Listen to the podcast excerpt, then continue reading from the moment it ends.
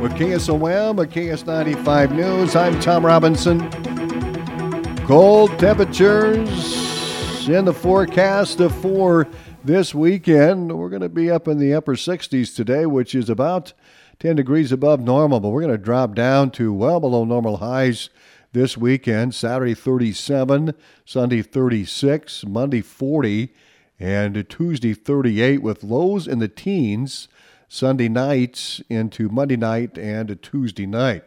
The first hard freeze of the season is forecast for Sunday night. And John Hart with the Iowa Department of Transportation says there's still a need of snowplow drivers. We try to hire around 630 temporary plow drivers, and we're approaching a little bit less than half of that number. There is a chance for some snow uh, this weekend on a Saturday night with that low of 24 degrees. Most positions require a CDL, but some don't, and starting pay is 1976 an hour. You can apply at iowadot.gov. A Nodaway oh man suffered minor injuries in a single vehicle accident Wednesday afternoon. The Union County Sheriff's Office says 23 year old Donovan Bridges was driving a 2000 Buick Century on Highway 34 when he failed to negotiate a curve. The vehicle went into the ditch and rolled two times. Bridges was able to exit the vehicle through the broken rear window. He suffered a laceration over his right eye and was transported to the Greater Regional Medical Center by ambulance. The vehicle was a total loss. Council Bluffs Police asking for the public's help finding a missing teen from the Kansas City, Missouri area. Authorities are asking for the public's help locating 16 year old Sierra Boyd, a white female, 5'4, 135. She was last seen on October 11th on South 6th Street and 6th Avenue in Council Bluffs. Investigators believe she may be in the area of South 24th Street and Interstate 80 in Council Bluffs to the area of the American Inn and the Sapp Brothers Travel Center. If you have information on Sierra's whereabouts, please call 911 or Sergeant T. Roberts at 712 890 5212. Atlantic Police reports four arrests and one citation. Cody Police, 32 of Atlantic, was arrested October 21st for domestic abuse, assault, and violation of a no contact order. A 17 year old was arrested October 23rd for simple assault, harassment second degree, public intoxication, and interference with official acts. Jennifer Larson, 34 of Atlantic, was arrested October 24th for operating a vehicle without the owner's consent. And Nathan Frazier, 30 of Atlantic, was arrested October 25th for domestic abuse assault. Also, Jephthah Festa, 49 of Atlantic, was cited into court on October 20th for fifth degree shoplifting. Vesda was released.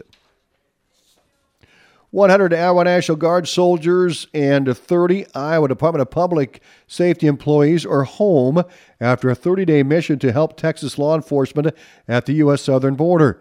Iowa Governor Kim Reynolds held a press conference yesterday. I'm especially proud to mention that all of the individuals who served, who served did so voluntarily because they believed so strongly in the mission. And I think that says something about both the importance of the operation and just the quality of the men and women uh, who choose to serve in uniform. It's impressive, but it's not surprising. Iowans always step up when help is needed. It's who we are and it's what we do. And Texas needed our help. The soldiers and officers say they help their Texas counterparts respond to and deter human smuggling and drug smuggling. The group says there are more than 120,000 encounters with people attempting to cross the border during the 30 day stay. Atlantic School Board discussed numerous topics at Wednesday's work session. One of those was offering an early retirement incentive plan. Atlantic School Superintendent Beth Johnson noted it has been five years since the district offered this type of incentive. My past experiences with um, early retirement incentive plans, usually it, it, they are set at 55 years of age. My districts that I've done, it's been 20 years of service to that district. And usually they have capped it at five. That's my experience. Again, it's not what you guys can do. It's just um, my own experience. Now, Dr. Johnson says this is a cost saving outline for the district. Oh, yeah. We did a, um, Lisa and I put together a little spreadsheet. Of, we even went as far out as 15 years of continuous service for um, teachers with 55 years of age and older.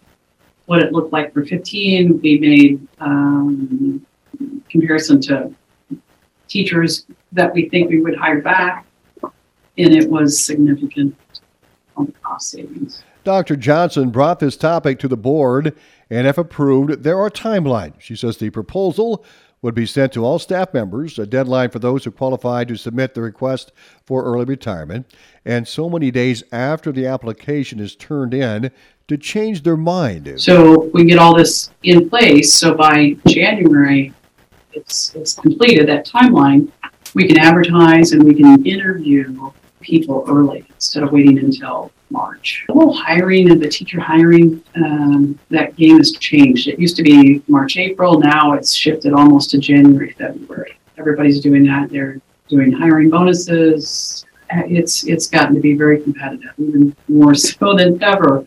The early retirement incentive plan was a discussion item only. The school board wants to dig into it more and possibly make a decision next month.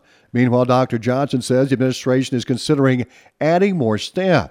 She says the level two and level three student population has increased and a larger first grade class next year.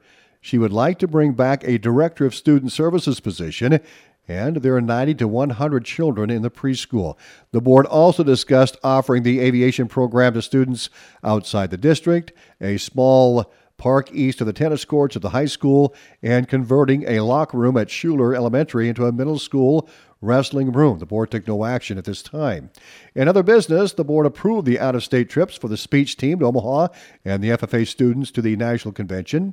The school board approved the resignation of Alyssa Barber, preschool paraeducator, and approved the contract for Karen Reisen, paraeducator and Chuukese translator, and the board approved the first reading of nine board policies and a new policy 503.8. More news on the website at westerniowatoday.com. I'm Tom Robinson. Have a great afternoon.